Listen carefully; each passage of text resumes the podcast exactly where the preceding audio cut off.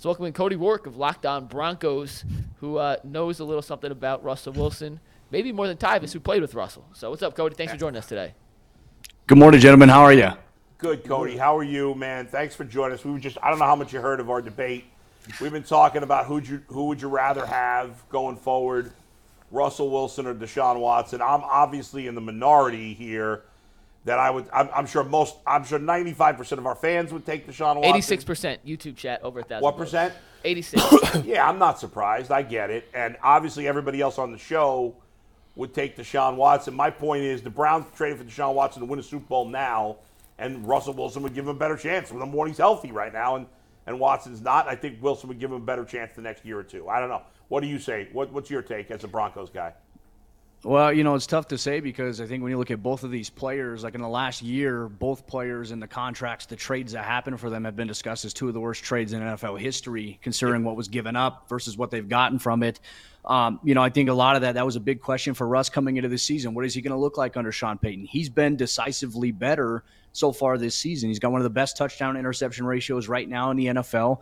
And uh, the big part of this team's struggles early on the season, the defense was giving up ridiculous amounts of yards on the ground. They're giving up a lot of points, explosive plays, and Russ and the offense were playing you know pickup. They're trying to catch up, and and you know when you're down by two scores, you have to get a little desperate there. And Russ's numbers have been good. He facilitated obviously that comeback drive against the Bears in Week Four there, but you know I look at the Browns as well. Just the experience with Deshaun Watson hasn't been what they've wanted it to do. And look, I think a lot of his struggles coming in and, and his first game action with the Browns, he hadn't played football in quite some time. It's been a while, and then you factor in injuries. He's never really had a chance to get his feet underneath him. So I, I, mean, I don't know who would be in a better situation. I think overall, Russ has been healthier than Deshaun has been. Um, you pair him up with that Browns defense right now with Myles Garrett, former Bronco Shelby Harris, and obviously those guys on the back end of that secondary. They're playing really well with uh, Ward and obviously Delpit, Thornhill's there, and then obviously Jeremiah Owusu-Koramoah. I mean, I think Russ would have a lot of success in the Cleveland Browns offense, but who knows? I mean, that's a great question. Uh, you know, I think for the fans, I think the fans will definitely have their preferences to who they want, but I don't know. It's a, it's a tough situation to be in because I know Deshaun at one point before everything had come out about him was linked as a potential guy going to Denver before everything had happened with Russ. So, uh, yeah, it's crazy how uh, both these teams' situations have played out. Cody, you know, at the right before the trade deadline, there was a whole bunch of talk about the Broncos selling the team. They had given up probably this one of the worst, most points in games. The team just looked like they was going down.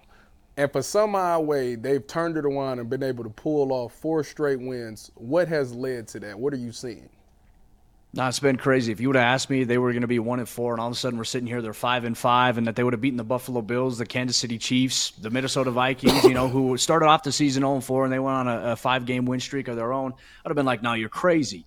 Um, you know, I think the biggest thing for Denver, they've made some changes, right? After that Miami Dolphins game, you give up over 700 yards of offense in one game. You give up 70 points, you lose by 50. That's it's embarrassing. That hasn't happened in the modern era here. And at that point, you know, you have to have gut check time. You have to have some really hard conversations. And that's what Sean Payton told us. He said that he had hard conversations with players. They've made personnel changes overall. Now, a little bit of context here when Vance Joseph was hired as the defensive coordinator this offseason, one of the things that, you know, he was asked to do was to run Vic Fangio's defense because that was what the Broncos defense was running under him, under Ejiro Evero last year. And the defense was having a lot of success under that. So if it's not broken, don't fix it. The problem with that is you're asking a defensive coordinator who's never called that type of defense before to call the defense that he's never called. So what we're now seeing, and part of the shift is Denver's made some personnel changes at the nickel. They've moved Ja'Quan McMillian, who's turnover in three straight games for the Broncos. He's been a huge surprise for them. They've made some additional changes. Well, sometimes they'll alternate between the 3 4 and the 4 3. They'll add Drew Sanders, rookie linebacker, alongside Josey Jewell and Alex Singleton. But mainly on the defensive line where they were getting gashed, they have Mike Purcell and DJ Jones starting next to Zach Allen. And then you have Baron Browning and Jonathan Cooper at outside linebacker. And they got rid of Randy Gregory. They got rid of Frank Clark. And they've made these widespread personnel changes and they're paying off. And Justin Simmons obviously was missing some games early on in the season due to injury. He's been back. That's been part of it. So they're showing the Fangio looks, but they're calling Vance Joseph's actual defense that he has historically run. So that's been a big part of their recent success so far in the last four weeks. Uh, you know, early in the season, Sean Payton, you know, obviously uh, got into a little bit of uh, back and forth with, uh, you know, the New York Jets and, and, different things like that. And probably wish he probably wouldn't have said those things Um, how has he settled in a little bit? Um, you know, he came out and, and, and, he had those splashy words to say, um, and I think that may have been a, a, little bit of a distraction as well. But how has he kind of reevaluated what he needs to do and, and, and the temperament he needs to have with the with the Broncos that has kind of turned things around?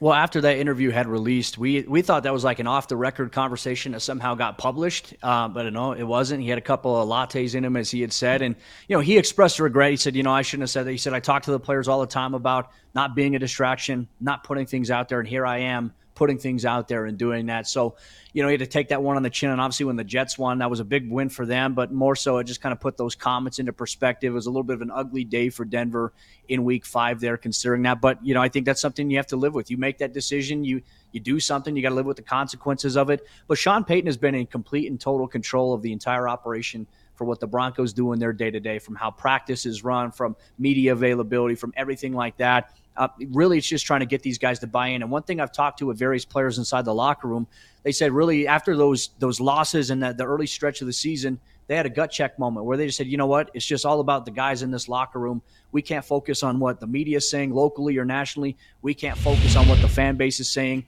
We know what we can do. We know the potential that we have, and they've kind of bonded together and they've stuck with it, and it, it's paid off for them. But they're going to have to find a way to sustain that. They can't do it doing the same things that they have been. Defensively, they've been better. They've been on the trajectory, but offensively, they've been really trying to get the run game going. It's going to be hard against Myles Garrett and that defensive line this upcoming Sunday. It looks like it seemed like Javonte Williams is finally back to the guy he was maybe at the first half of last year before his injury. And it seems like the other guys, whether it's P Ryan or uh, I forget the other McLaughlin. McLaughlin. It seems like he's fully taking. I know P Ryan had a lot of uh, played a lot at the end last week when he had a bunch of catches. But is he now the you know is he back to being the bell cow guy there? Yeah, yeah. Javonte is. He's fully healthy coming off the ACL, which was good. He had a quad injury early on in the season, but he's been able to kind of work his way back into it. And he, he looks good. He feels good. And I think that's one of the things we're seeing him run with the physicality he ran with previously his rookie season, going into his second season before he tore his ACL. And so now he's got that confidence. But, you know, Sean Payton and the Broncos, they really trust Javonte and Samaje Perine in the two minute drill. And obviously, as we've seen Samaje emerge as a little bit of a pass catching threat out of the backfield because teams are really trying to take away Courtland Sutton, Jerry Jeudy. And so when the defense does that, okay, dump it off to Samaje Perine, who's demonstrated elusiveness after the catch and has been a reliable guy in their last two drives that they've had against the Buffalo Bills to come back and win. And obviously, this past week against the Minnesota Vikings. So it's just a little bit of balance between them. And then Jaleel McLaughlin, he's just this explosive, flash in the pan guy. He's not going to get a lot of looks during a game, but when you expect him to get, you know, when he's on the field, expect him to get the football because he's so fast, can get upfield north south, and then he can get behind a defense if there's an open hole. So he struggled the last couple of weeks though, but the run game is, is the big emphasis for Denver going forward, and it's opening things up for Russell Wilson and the passing offense as well. Cody, you you got to watch the Browns a little bit last week. Obviously, with the new quarterback DTR in there, you know, and you got to see how that offense looked against Pittsburgh. You know, is there anything that you saw that seems could be concerning for Denver, or do you think Denver should be able to shut down this Browns offense given what it seen last week? It's going to be tough because I think the allure is when everyone talks about a rookie quarterback or a young guy like Dorian Thompson Robinson, everyone's thinking like, okay, hey, he's a young guy. That means he's not going to, you know, he's going to struggle. Uh, that's not always the case, right? And I think for DTR, he's got the capability. He's an unknown, right? So there's a chance that, you know, yeah, he could struggle, or there's a chance that he could go out there and light it up. I mean, that's how the NFL is. We've seen it. Look at De- Tommy DeVito in New York. For the first couple weeks, he looked awful, and all of a sudden he lights it up this past week. So you can never overlook anybody because of their experience in the NFL. I think one of Denver's biggest keys is to stop the run game for obviously Cleveland, obviously Kareem Hunt, Jerome Ford. They got to find a way to, to stop the bleeding in the run defense where they've given up over 170 yards in the last two games. If they can try to limit a little bit of that Browns rushing offense this week and maybe try to pressure and fluster a little bit of DTR, I like the matchup of Amari Cooper versus Patrick Surtain. I think that's going to be must see TV. You got Bama versus Bama. I mean, it doesn't get any bigger than that. Denver, I think the bigger question for them defensively this week who's going to start at safety? Is PJ Locke going to be back now that Kareem Jackson's been suspended for four games this season? Or is it going to be Delarrin Turner Yell, who has struggled when he's been placed into the lineup? To me, that's a huge key. But I think for the Broncos, trying to get a pass rush on DTR, if they are stopping the run game, is probably going to be paramount for them if they want to try to come away with a victory on Sunday. the thing that stands out to me um, is the fact that you know some of your numbers are, you know, mid to, to below um, in, in terms of defensive numbers. But one number that stands out on me out, out with me, and has been one big thing is you, you, the, the takeaways. Um, you look at that Buffalo Bills game. Um, that, that game, I watched that game from start to end. Um, able to get turnovers and able to win that football game. Again, with the Minnesota Vikings, able to get turnovers early on in the game, set the tone. How have they been able to kind of, you know, get turnovers, but you know, give up some yards here or there? Is it a, is it a bend but don't break type thing with the with the Broncos? It kind of has been. Um, you know, to be honest with you, it's been crazy to see. Like, for example, if you talk about maybe like the last three weeks after that Buffalo game, in three weeks, they forced 12 total takeaways in that span of three weeks against, obviously, you talk about the Packers, the Chiefs, and the Bills. I mean, it's, it's incredible to be able to do that. And it's hard to do that. But I think guys are trusting their technique. They're in position. They're rallying to the football. Guys are holding up, you know, a ball carry on first contact. Other guys are coming over to rip the ball out. I mean, they're very disciplined in that regard. Justin Simmons has been good in terms of getting interceptions, being in the right spot. Um, teams are going to try to throw away from Patrick Surtain a little bit. So, you know, Fabian Moreau has been a guy that was tested, had an interception on Josh Allen. Um, you know, for them, I just think that their their decision, their effort, their pursuit to the football, it's something they work on every day in practice when we get a watch that has stood out to them, but they've just got this energy and this confidence with one another. They have trust. They're communicating a lot more, and they weren't communicating much at the beginning of the season, and that's why we were seeing a lot of big plays. So um, I, I, think they've got their rhythm right now. They've got the formula that's working for them, and if they can find a way to stop the run, I think that they're going to be even better to close out the second half of the season, which makes I think the playoff race inside the AFC very, very interesting here down the stretch. Cody, good stuff, man. We'll look forward to the game this Sunday. Check out Cody Locked On Broncos podcast. We appreciate the time, man. Take care. Have a nice week weekend. Thank you so much. Happy Thanksgiving. Happy Thanksgiving. Thank Thanks, you. Uh, Mikey, let's go to you before we talk some Cavs. Let's do it, guys. As you guys know, after the game each Sunday, or really at the two minute warning each Sunday, myself, G. Bush, and our other Pearl are there for a two minute warning show. no, and guess no, what? no. At the two minute warning, you and, and Anthony are there. Fair. That's actually G and very true. Earl, they need more time because they're losing their minds. Yes. Deservedly Yes. so. I I, was. I, but I was there. I was there kind of at two minutes this time. Oh, you were? G was G was there this week. Yeah, we were there this week. That's impressive considering how stressful the end of the game was. yes. It, it, yeah, I did my best to keep a poker face. Oh I was watching God. the. Well, I was watching the jumbotron, and Right. G was watching because our TVs were actually synced up. Yep. But I was watching Oh. the jumbotron, which is a minute and a half ahead of TV. So I did my best. No, it's not. A Yeah, it min- is. It's not a minute and a half. Wait, you was It's- at your game? No, but I can see the jumbotron from my apartment. Yeah, it's kind of crazy. He, so, so when I got You can on, hear he the was like- crowd too. It's pretty cool. Yeah. He was like, "I'm gonna, I'm gonna give my best poker face because he, they were kicking the field goal right Yeah. at the end, and so I, he was like, "I'm not gonna tell you what's gonna happen, but there is a flag down, but Yeah. that flag does not necessarily mean it's a bad thing." It's tough. It, it's tough, but we have fun. Yeah. It is the number one post game show in all of Cleveland, and we go for about an hour, hour and a half. Each time we read super chats, we do the whole nine yards, talk about everything that needs to be discussed in the aftermath, and no one's better at doing it than G and Earl. And I just play point guard, so appreciate those guys. Tune in if you haven't checked it out, and we appreciate y'all. Last night, Bull, I'm glad that we're all here today because all of our eyes, everyone here, everyone watching at home, if you turn on to the Cavaliers game last night, you may need like a 48 hour rest from any screen because of how ugly the 76ers score Oh was. my God, Thank that was the goodness the. Cavs were able to pull it out. Craig Porter Jr. played a massive game, and if you want to pull up the game montage, uh, Steve, which National- is number I gotta say, The Cavs gonna the need more nationally televised. I gotta games. say, like, yeah, because it's the only time I can watch it. Exactly. Because I don't have the stupid ba- Bally's app. And I said I wasn't going to watch the Cavs in the regular season this year. I did Oh. watch some of yesterday's Hypocrite. game. Hypocrite. I did. I lied. I watched some of it, but I could barely watch because that this whole thing. First of all, the, the court's a disgrace.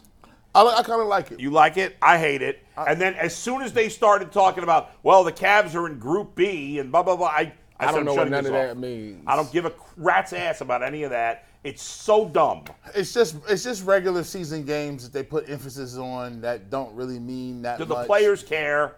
Five hundred thousand dollars. No, some most of people them do not. I mean, it's just a regular season game with different courts. You think LeBron gives a crap about these stupid tournament? Well, they need to start putting in people like Emoni Bates who I mean, look at Thank that. you. who will go kill somebody for five hundred Yeah, thousand like this, dollars. this should be. Probably this, would, yeah. this should be. Uh, put Monty Bates and them boys in there. I They bet should you put they all the G League. That's what Yeah. they should Well, hold on, hold on. They did put in Craig Porter Jr. yesterday, and, and that's where I wanted to go with this. Steve, Yeah. you could drop the court. I don't want to kill everyone's Nobody eyes who's watching the about show, but Oh, we Craig care. Porter Jr. care. Craig, Craig Porter Jr. Yeah. has not just been a summer league sensation. Played Yeah. He's come in and he gets 50 games as part of a two-way contract before the Cavs have to sign him off the G League to a Yeah. full one-way NBA contract. He's making a push to not just play legitimate regular season minutes, and it's too early to think playoff rotations yet. But he brings an element to the Cavs that they don't have elsewhere. Is he and the what he's done in three games, Mike, or- is he the Cavs' Jeremy Lin? No. no, because Jeremy Lin, what he did, as fun as Linsanity was, Yeah. That you could see long term it wasn't sustainable. What Craig Porter Jr. A does, six foot guy who can't shoot. You see something? But it's not like he's making shots. Right now, he's getting to the rim and doing what he's always Okay. done, which is why I do think what he is is doing is sustainable. Two things that stand out: one, he's the only guy in the perimeter that even gives it half-ass effort on defense, which the Cavs desperately need, and two, he's a tenacious attacker of the rim, and he's not just looking for a shot. And some guys, and G, you know this, all they want to do is get to the rim, put up a shot, pray it goes in. He drives, and he's actually looking to dish. And last night, the game-winning bucket, which was a Jarrett Allen floater, mm-hmm. came off a reversal to Craig Porter Jr. with about six seconds on the shot clock. He attacks Embiid, makes Embi- Embiid make a decision. And Embiid steps up, dumps it to Allen for the game-winning shot. And he's made a couple decisions in crunch time, not just up 30 against the Nuggets in the fourth quarter with eight minutes left. I'm talking a tie game of overtime yesterday, where it really makes you think this dude could legitimately ball, and it's not just a mirage from early season, regular season play. He can really play. So what G, you- what about when when teams actually play in the playoffs? Well, Will he what- be able to get get those hoops in the Well, basket? McNuggets was just saying, what I was saying it, was that Yeah. they should get rid of Donovan Mitchell because Craig Porter Jr. is here. That's not what I That's what, he, that's what he was alluded to. I think he was. I'm with you. Hey, stop playing. That's what he said. That's Stop, you didn't. You hear take that. the trade That's back what and you he- can do it right now. Stop. No. No, I'm not taking the trade back. Here's the thing. what you said with Craig Porter Jr. is one Yeah. of the things that, that I look at when I'll be watching basketball. Your job in the NBA is to continually be developing guys. Mm-hmm. And a lot of times people want to get these big threes together and they want to just say keep it as is and, and let's just get the big three with about five or six old guys to, to mm-hmm. round out the roster. right, right. right. That's not how you win. Especially If- for the Ca- team like the Cavs No. that can't attract big free agents. you need to get guys and develop them like this guy. So he like you, I, I'll give it an example. Fred VanVleet. He light skinned. Fred VanVleet was a, a big part of what the Toronto Raptors wanted to do. They got Pascal Siakam, which they developed. They got they went out and got Kawhi Leonard. They had Valanciunas, right? They Well, went out. at, and look at the Heat last year. the Heat were able to do some of those Yeah. things too, and they're developing their guys. My thing is, this these are perfect games to be playing young guys. And this is a note to you, JB. If you got guys injured and you got Caris LeVert out, you got Donovan Mitchell out, you got uh, uh, Isaac Okoro who's been out, Ricky Rubio probably not coming back. This is your opportunity to be. there? Play- yeah, he's still there. That boy's stealing. You should be you should be playing young guys. We don't want to see Dean Wade. Mm. Dean Wade didn't score a In fairness, though, they've beaten the last two MVPs in back-to-back games. I be, and, and guess what? In, one- in one of the games, Porter had 21 points. yeah. Like that's that boy looked like Timo Cruz. That- Monty Coach Bates Carter. play any minutes yesterday? Uh, double check. Do not believe No, he he played didn't. a DMP yesterday. DMP. Yeah, D, he ain't play. It- it- He it's like he- here's the thing. You you know what Dean Wade is going to give you, and you know he's not going he's not going to be able to give you that that He's them scrub. buckets in, in the playoffs. I don't know why they signed him to a long term deal. Who? Dean Wade. wait, wait, wait. What's his deal? He probably not a ton of he- money, he's? Thirty-two million dollars. What? I don't think it was that much. we Real quick, I'll look it up in one away Yeah, look That's that up. Yeah, I will. In yesterday's game, the Cavs won by three, right, Bull? And Yeah. this is not a perfect stat for your impact on the game. Teams get hot, whatnot, but box score plus minus gives you at least an idea of when a team was at a best in a certain game. Yeah. I'm going to go through every player who played yesterday and their plus minus for the Cavs. Yeah. You ready? Yeah. Dean Wade, minus 12. Hmm. Mobley, minus 4. Allen, minus 6. Garland, plus 4. Strus, minus 4. Niang, plus 12. Thompson, plus 4. Craig Porter Jr., plus 21. in 27 minutes. When he's All on right. the court, and part of it's due to his defensive effort. They're much better defensively when he's out there, prohibiting a guy like Tyrese Maxey, who's really good at attacking, which forces Allen Mobley to step up. Garland, bless his soul, is not a defensive threat whatsoever. He's Yeah. kind of an Ole guy. He plays defense and he makes a smart basketball play. And I know he's a smaller guy. He's Yeah. not a great shooter. Well, At the end of the day, if you, you- give me enough guys what who are you make the right lobbying? basketball play, who do I what? What do you for lob? to keep serious minutes when guys come back. Oh, I Yeah. yeah. he's earned that. Yeah, right? yeah, I I'm, mean, I'm not saying he's going to start. I just think he's a guy that you came into this season thinking he's probably going to play 20 games, spend most of his time in the G League, and he's carved out a role with Ricky Rubio, not expected to be back. Yeah. He should come on. He deserves to play. He should be the backup point guard that comes in the game whenever they going up against a good point guard that can score. He should be the one that comes in off the bench and spares the starting point guard because Yeah. obviously DG is not great at defense. God, Dean Wade's contract, three years, 19 million. Uh, still bad. I don't know why. I mean, he's. couldn't you get a guy off the street that could do what Dean Wade does? Yeah. Yeah. Dude, I, I bet you in- in Rucker Park in New York right got- wait now, a minute, you there's know- 20 guys that can play better than Dean Wait Wade. a minute. I That- guarantee it. it- uh, straight out Guarantee the it. straight off the street, basketball is a is a heck of a skill. Like you can't just yeah. come in there. And just no, I'm not think- talking about guys like me. I'm talking Okay. about guys at the big parks Okay, in, say- in Harlem and, and the Bronx. It's still and other different. parts of It's still I don't- different. Those guys can street I think it's still They're better than different. Let me, let, Just- let me let me not disrespect. Him I'm about to say. I'm- I'll I'm th- yeah. He's six, he's six. Like he he he about how about he's is Dean Wayne about six nine. Something he plays Dean like Wade's 6'3". 6'8", 6'9", yeah. six eight six nine. He can hit a three point shot. But here's my thing: you should be getting guys.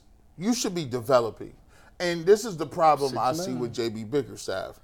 He's, you know, you can say I'm trying to win and I'm going, I'm going, you know, all with the veterans and doing, bro. Only way you saving what you're trying to do is you play these young kids and you go to them and say, look, I didn't develop Monty Bates, I didn't develop Porter Yeah. Jr. I didn't develop these guys. These guys are in my rotation because you've already, you know what Tristan Thompson is, you know what Isaac Okoro is, you know what Dean Wade is. Like, come on, let's be clear. And you cannot play in his rotations. McNuggets, I saw him the other day. He had Niang, Strus, Dean Wade, and, uh, and Garland in the game at the same time. I said, bro, Let- that that lead went from 17 to about six in, in a It's heartbeat. yeah, not a good defensive lineup. Let's face it, G. Uh, the Cavs have always been bad at, at developing guys that were lower draft picks Facts. or free agents. They've never been good at it. they are one lot. The Cavs are a lottery ball away from being one of the worst franchises in the history of sports. Dang. If they didn't get LeBron, they would never have won anything. This franchise has done zilch That's- when they haven't had LeBron. I think they have two playoff series wins, maybe three, in the history of the franchise without LeBron. They've never done anything. They had a nice team with Price and Daugherty, but those guys didn't. It was a nice team, but they didn't do anything. I think they won one series, maybe two, in their whole time They together. lost to Jordan. Whatever. I, I- I- you know, a lot of other guys lost. To, the Pistons lost to Jordan. The, the Celtics lost to Jordan, but they also beat Jordan. There- Let's there- go. There's a there's a couple, Don't, no, This organization- I can't believe you go sit there and, and- and they beat Jordan what one time? Who? The Pistons.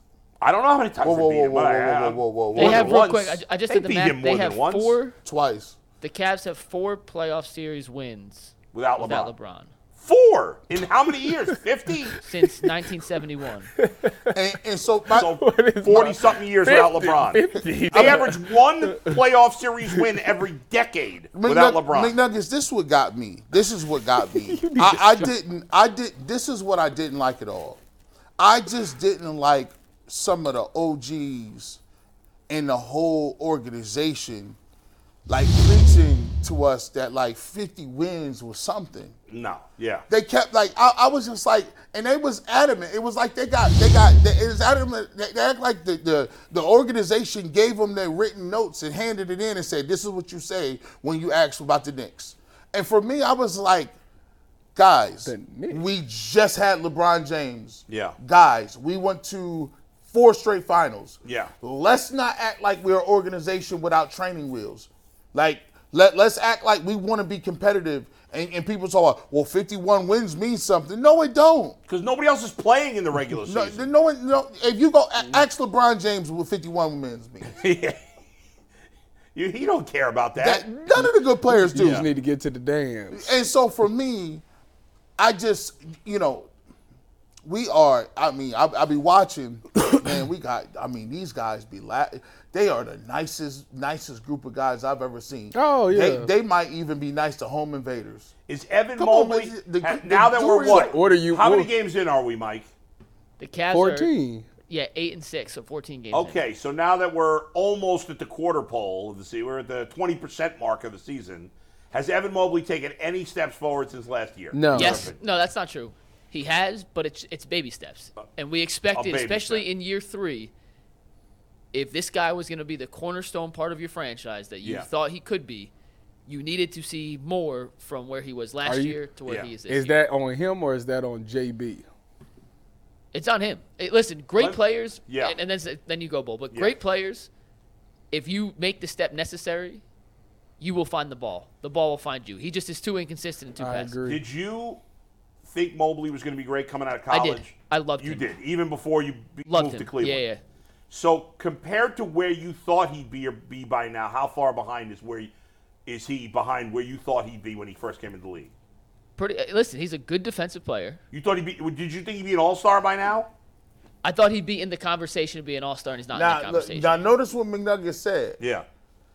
He said he's a good defensive player. He has to be elite to justify. He's not elite on defense. He- he's a very good def- He's a good defensive player. I think he's still got room to grow, but he's a good defensive player. But offensively, You notice he didn't say great. no, and That's he wasn't because elite he- when it mattered. That's because he's this not. team played great defense in the regular season last if year. If he was elite, he would have to be uh, be able to play center without Jarrett Allen That's- and still there it hold is. the paint Boom. down. Right Everything there. outside, Fair. he could do everything Bush. else but that. Here's the thing with Evan Mobley, and I cannot stress this enough. He is an elite help defender. An elite help defender. Come on, McNugget. He is not an elite point of attack defender. Well, that Guys means, score at will at him on the rim. And that, does you. that go back to what you were saying that he's soft? That that or means that they're soft? Well, as- he- There- if there's if there was one thing, look, you got to think about. It. We was talking about whether he was Kevin Garnett, Tim Duncan, all that stuff. When you talk about KG, KG was the spear. He was the tip of the spear defensively. He he created the the, the, the lockdown badge. Like that was part of what he did. If you just being a help side defender, He talk you out that- your game. That just means you Nnamdi Asomugha. You good in you good.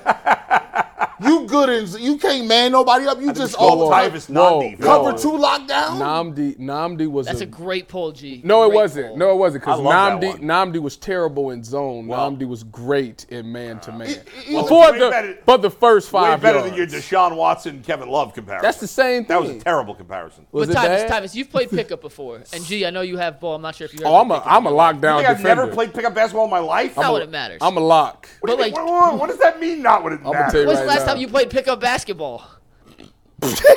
You when I cut tore my out. Achilles 12 years ago. Okay, okay, sorry. Ball. It doesn't I- matter? I, I apologize. Why does that not matter? I'm well, a I, lock. I guess my point is, I'm a lock. well, you've been in a game, and this is any level of basketball, and let's say you're picking teams, right, G? yeah. Yeah. And someone's the fourth pick, but they start making shots. Eventually, you just start feeding them the ball naturally because you know they They go doing hit. Yeah. I don't care if you have Donovan Mitchell, Darius Garland, Tyrese Matt, you, you name any of the guards. If they trust the big man to throw the ball and he's going to be able to get a bucket, the ball goes to the big man. He gonna get I'm that. telling you, That it goes big true, man. And I've watched 14 games. Yeah. I've watched last season. You can tell me they don't try to centralize the offense around him enough. They run too much pick and roll. All that's probably true. But I've played enough basketball in my life to know that if a player is good enough where the guys trust him to do something with it, he's going to get the ball. The only players they don't pass the ball to are guys you don't trust to do anything with Right, it. right. And we've seen enough of a sample size now to where I just don't think the guards or the coaching staff trust in Evan Mobley to do a damn thing when he gets the ball unless it's dunk. Two things that, real quick, guys. And then we want got your, Ohio State. Want your opinion on, and then we're going to switch to Ohio State. Go we'll have to talk about these longer next time. Go Bucks. And I fully admit, because I'm not a phony like a lot of people in this business, that I am not an NBA authority. I don't watch a lot of NBA. This is a novice opinion. All right, I'm keeping it real. All right. When keeping it real Number goes wrong. one, this Cavs team has zero shot of doing anything in the playoffs. Sheesh. They're soft. They don't play defense when it matters. They're too small at, at guard. They, they don't have enough good shooters. I, I don't think they're anything. I, I don't. I think they're gonna lose. Even if they make it, they're lose. They're not winning a round. And I hate to You know what? That's a fair. That's That's, a- I hate to fair to on them when they assume that two row, actually. And number two, and I'm uh, I'll I'll rip myself too because I thought it was brilliant at the time. But if I could take the Donovan Mitchell trade back now, if I could reverse it right now, I would absolutely do it because Markkanen is probably just as good a player as Donovan Mitchell, right? Is he or am I crazy? Mitchell's one step higher. But but so they're you both look. But look he's close enough that you would have other assets and other draft picks, and he might fit better on this team. No. I mean, the three, the three Well, big, the three big lineup is devastating. I would you have say- three seven footers. I would say that it would be successful because Da- Darius Garland would have never been in that situation where he's trying to figure out what he needed Yeah. to do. Like Darius he would, Garland he was would going- be. You're the point guard, no matter what. Darius that's what Garland's star was on the rise. It was. and it leveled off. It did. Of this, I think. yes, it did. And, and, But I, again, I'm not an authority. And I'm last night, he no Donovan Mitchell. He dropped well. what he dropped thirty two. 32 yesterday. Yeah. and they don't and they don't have a coach that could understand okay well i have some deficiencies on my team let me work on my rotations. Let me make sure that this guy and this guy is on the floor together. Let me develop a guy. I mean listen if you got a dude that's an elite that's long has is an elite shot maker that can take the difficult shots and make them i'm gonna have to play that guy over playing these regular guys that when people are hurt. I can understand if you got your whole team ready. But I, I just don't think and then here's the thing too. No offense. No offense. Mikey, they run no sets. That you can't tell me. You talk about Stefanski. I don't know what they are running. They JB just sits there with his arms crossed and he he look right, pace back and forth. It's all variations of different pick and rolls. That's it. Um, It's just it's different variations, different ways to get into it. But we're gonna spend way more time on the Cavs coming up. We got to talk a little Ohio State here. And Jay Stephens today is brought to us by PCC Airfoils. Looking for a job with career advancement and great benefits?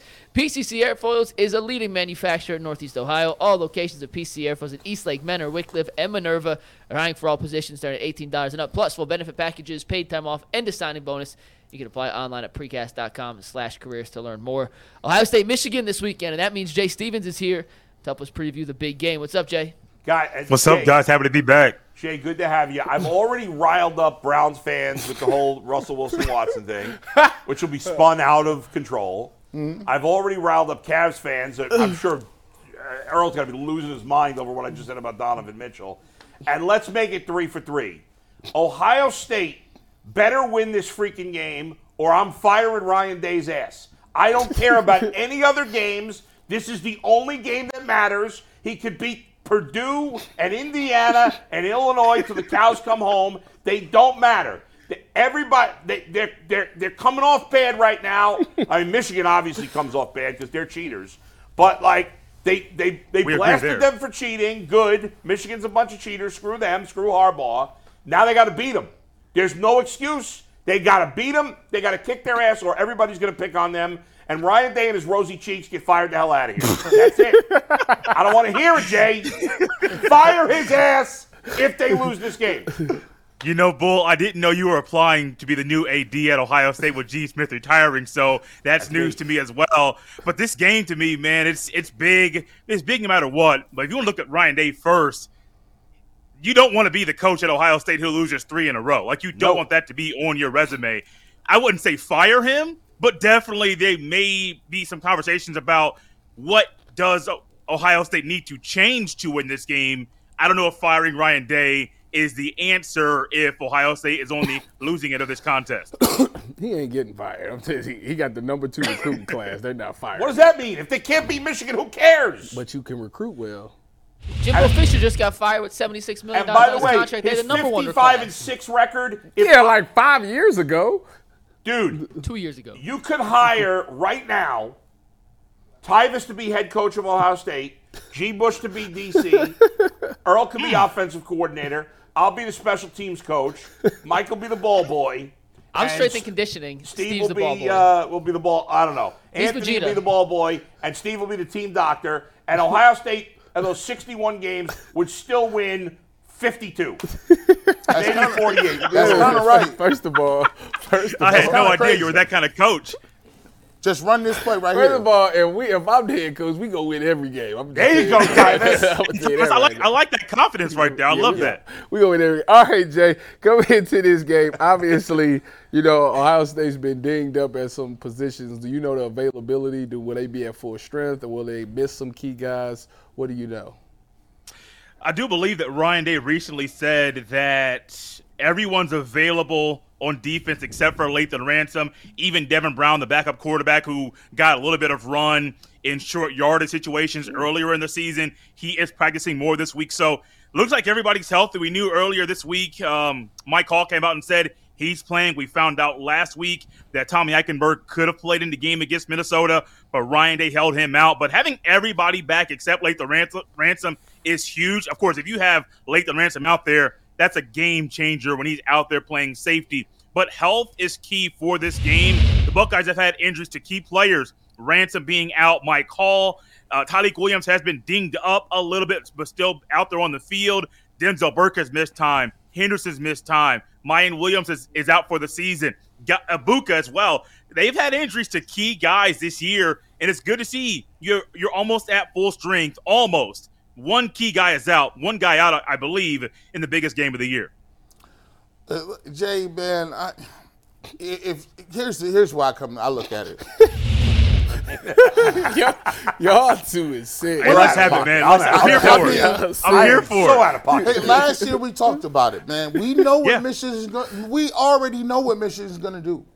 They're going to line up with them real tight splits with Mm-hmm. all the fat boys in the world up front, the fat aggressive fat boys, and they're going to put hands on you, and you going to have to stop it. So I, I mean, I'm looking at the defensive. Listen, I, I like what the what, what what the ends do. JTT is okay. Uh, Tyvis, I, that's his man. I, I know JTT. He's more. Of a, I don't know if he's completely explosive. He's my He- man. he's his guy, but I, I, I need to see something as far as an impact defensive tackle. I haven't seen one at Ohio State in years. Mm. Give me one of them big nasty dudes from down south. Who I'm looking at the guys that you say in in the middle, D tackles. you can't. Hey, we, we can't run the ball against them. That's I haven't seen that in a minute. So I want to see if they understand what it, what this game talking about up front because we know what they're gonna do. Are they gonna be able to stop them? You know, this is the first time that I have heard anybody just describe JTT as just okay. I, I know, G, you're a good, you're a good evaluator of football, but just saying he's okay, I'm not. I wasn't expecting that. But one thing I am expecting though round. is that Ohio State's interior front is going to be able to slow down Michigan's rush attack. And I'm not saying completely stop it where they're only giving up one and a half yards per carry, but I do think they'll be able to slow it down and really mess up the offensive plan that Michigan has. Tyleik Williams, having Mike Hall back is huge, but also Ty Hamilton's been playing good football on the interior, especially against the run. So you got JTT. Jack Sawyer's coming off a phenomenal game a week ago against Minnesota, so he's riding high. But also, there's I'm curious to see. You talk about those tight splits and all the fat boys that are going to be out there. I am going to be curious to see how much Cody Simon plays in this game at linebacker because he's been playing very well. Got to start a week ago with Eichenberg being out. You got Eichenberg back. You got Chambers. But I wonder, do they do a 4 3 look or is it Simon coming in in situational um, different periods on the on the during the game saying, hey, Simon come in, Chambers come out, or vice versa? Um, I'm curious there. And I'm also curious, do they find a way to bring Sonny Styles closer to the line of scrimmage, even with Ransom out of the game? So I do believe that Ohio State can slow down Michigan's rush attack. Um, but once again, I got to go back to that comment I made earlier. Just describing JTT as okay. Well, let me give you this. Let me right. give you this. 2021, two and a half sacks. 2022, three and a half sacks. He put another half sack on. He got four sacks. He's four whole sacks. So what does he do against the run, though? Hey, what does hey, he do against the I run? mean, he got I, he got sack he, numbers. He got a lot of. T- he got thirty total tackles. He got you know eleven solos. Like, but I, I you know he get paid. This this is the this is for the, the land of the bosses. This is this is sack master you. We gotta have more. Uh, we gotta have more play. And by the way, he- I'm looking at the competition he playing. He's supposed to dominate. He's supposed. You got Rutgers, Michigan State, Minnesota. Wisconsin Bum, ain't no good. bum, bum. I I need to see them plays. I need to see pressure on the quarterback and getting the ball, football out. He Tyvis told me he was a top ten pick. He said he was top fifteen. I said, okay, I You got check you, Tyvis. check the mock draft. I, I did. Hey, I mean, Tyvis ain't lying to you. He's giving you the right information. I, I just need to see more production from a guy like that, man. I need to see that. Speaking of production, uh, Kyle McCord, what do you think? What's Mm-hmm. your, you know, obviously it's his first year starting. He's had some up and down games this year. Obviously, as great as CJ was, he never got it done. Can Kyle McCord do something CJ Stroud could not? Can he? Yes. I do believe the answer to that off the top is yes, he can get it done. And I do believe it's not just because Marvin Harrison Jr. is going to be on the field. He gets Emeka Egbuka back and healthier than he's been over the past few weeks. And we have seen what those two players have done together and the connection that they have on the field and the chemistry that they have built oh, through practices in the offseason and this year during games. I think back to that Notre Dame game. Who got them down to the one yard line? A Kyle McCord throw to Emeka Egbuka in traffic. Emeka Egbuka caught the ball, held onto the ball, didn't lose it. Next thing you know, Chip Trayanum's going across the goal line for a touchdown, the game-winning touchdown at the end of that game. So yeah, I do believe Tyvis that he can get it done. He's been getting better, a lot better over the past few weeks. He's had some setbacks. First year being QB one, but that's expected at times. But the numbers up there were one. Uh, I think he has what 2,800 passing yards, uh, four total inter- four interceptions on the season. Don't know the touchdown total, but he's done good things when he's out there on the field. No, he is not Stroud.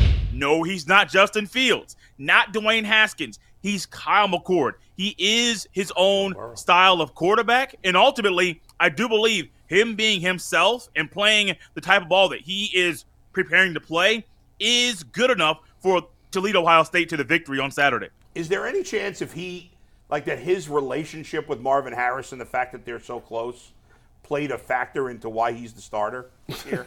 Dang, that's a conspiracy theory. right, right. We're going back to stuff that I heard back in like Yeah. April, in May, and even in February. Um, I, may, no, uh, I think he won the job. I, I literally Okay. think he won the job outright. Even the quarterback competition went Right. into the season. Even though he started those two games, Devin Brown had a shot to win the quarterback competition. Didn't happen. So no, I'm not going to go down that But they're really storyline. tight, That- right? They're really, really close friends. Oh yeah, Andrew? They've yeah, been oh playing yeah. with each other since high No, school. no, no, listen, Yeah. Jay, I'll give I'll give him credit. I, I said he was trash. Who? I, I, did. I He called did before I the season. before I called Yeah. Kyle McCord trash before the season. he's not trash. He's not. Like he he he's uh Hold on, hold on. So, this is, so he, he's not trash, but JTT's okay. What's your true thought or opinion analysis of Kyle McCord if he's not trash, but JTT just got? well, well here's the thing. Be, be, because Kyle McCord after the spring game had such a low bar, I was like, mm, if they don't, if they want to play that guy, they're, they're not going to be able to get where they need to go. Okay. He's shown me some stuff. He's made some throws. I thought he played really Yeah. well against Notre Dame down the back back stretch. I thought he's made some throws. I think he's he's done his job, and I do think that he's given Marvin Harrison an opportunity to make certain plays. See, I like to spoon feed people. Like he he he was trying to spread it around and get it. Stover's had a good year too. But here's the thing: I need you to spoon feed Marvin Williams and Marvin Harrison. Yeah, So he basically spoon fed him. He's getting him more involved. Um, so, but he's gonna have to make about three to four big time throws to keep Michigan honest. And if he can make three to four big time throws, they can win this football game. The best guy, the TreVeyon TreVeyon Henderson is is is basically what I'm I believe they should be running the rock. He's he's he's healthy as he's been in a long time. He's mm-hmm. been running the ball really well, running strong. He has that burst back. So I think you work off that, the play action, and hit and, and hit Marvin Harrison Jr. You ready to go? Oh yeah, I'm, I'm I'm there with you. You got to run the ball. Ryan Day knows that he's been talking about the emphasis on running the ball as well, so I think that's a part of their game plan. And I've also so when Henderson was healthy and cleared to play and got the starting um say starting job, didn't never lose it. He just was unhealthy. Yeah. When he came back on the field, he was a lone guy out there running the ball. It wasn't a really a true two back system or even a three back system. It was Henderson is the guy. He's going to be our our guy to run the ball 20 plus times, multiple games in a row in the middle of the regular season. And I'm like, maybe Ryan Day is preparing Henderson not just for not just to see if, if how healthy he is, but preparing him for the long stretch leading into the playoffs, where Ryan Day generally at times leans on one running back to get the job done. 2019, J.K. Dobbins. 2020, Trey Sermon. You're Ryan Day wants to lean on one guy, and we're seeing Henderson, a fully healthy Henderson, play the best ball that he's played at Ohio State. And I saw some numbers past four or five games he's had. Numbers are stupid. I'm like, oh my gosh, this guy's just doing some insane things on the football field, but he's healthy. But also, it's not just his health. He's grown as a football player, and some of the things that he was not doing well, he is now doing those very well. So he's growing, but health for him is key. But more important than his health is just his growth as a running back and as a college football player. I think he needs to have 100 to 125 rushing yards in this game for Ohio State to have a shot to win the game. Now, you may want to say Jay needs to have 150 or 160. Great. Great. I understand why you may say that. But I think 100 to 125 rushing yards in this game for Henderson puts Ohio State in a realistic spot and gives them a chance to win the contest.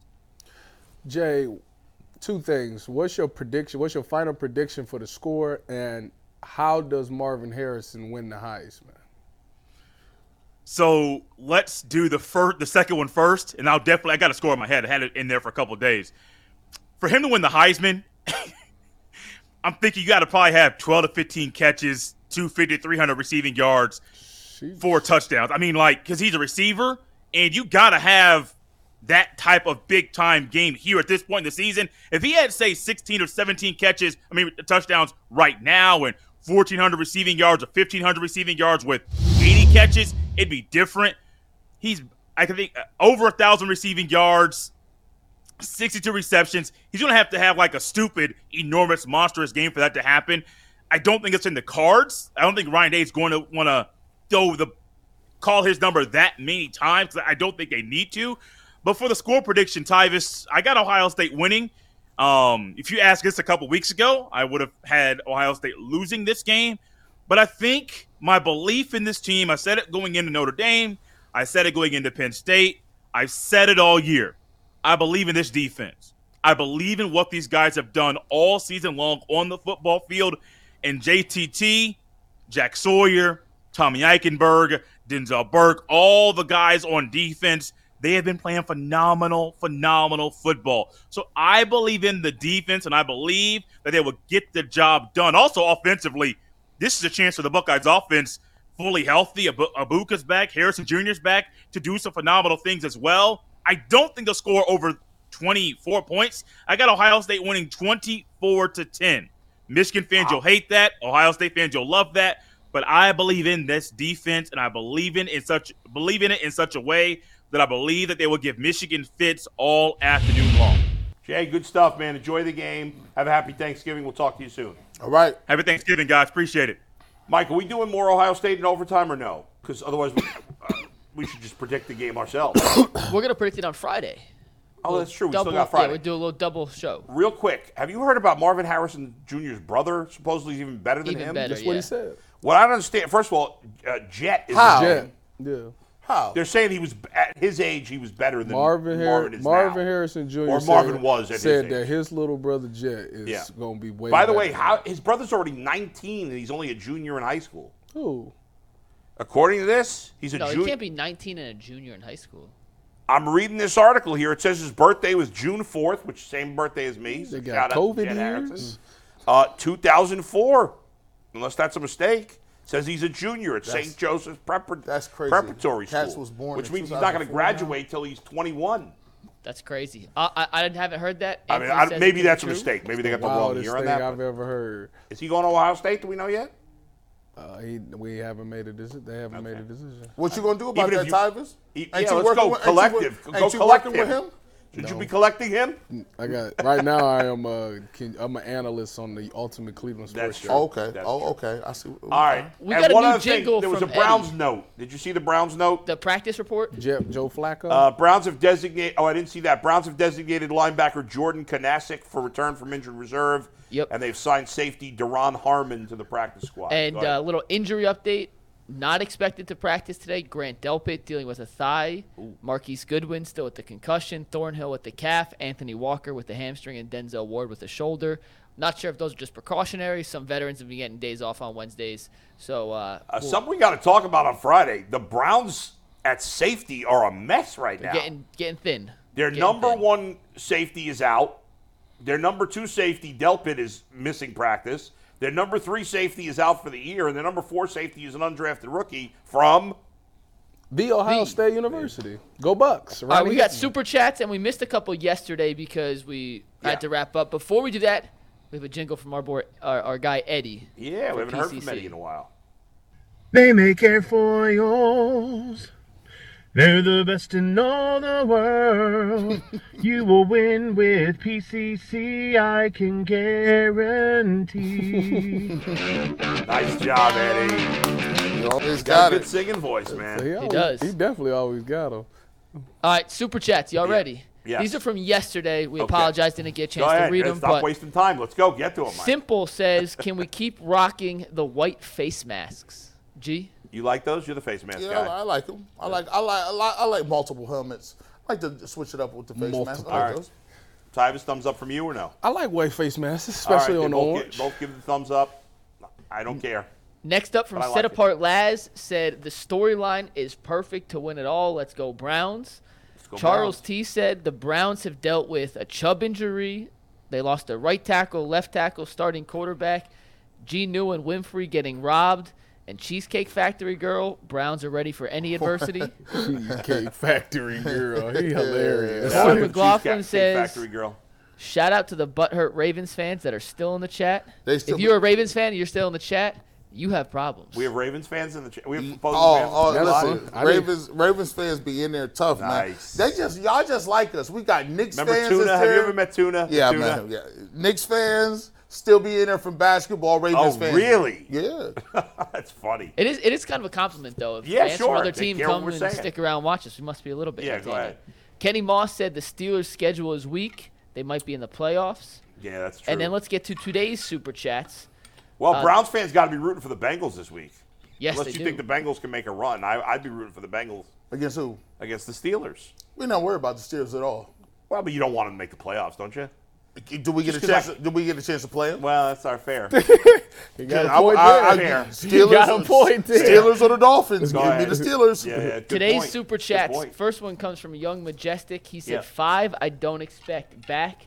G's balling. I think he means Anthony Walker by five. Yeah. That was during the uh, He said he Shaq don't. Leonard conversation. He said he don't expect Anthony Walker Speaking to of come balling, back. I asked my son if he uh, knew Dragon Ball Z, and he was like, "I know the video game, but he hasn't watched the show." Dragon Ball Z is video game. Yeah. Yeah, it is Go a video ahead. game. Ahead. Next up, Chosen Cartel says if Watson stays mentally strong, he'll be all right.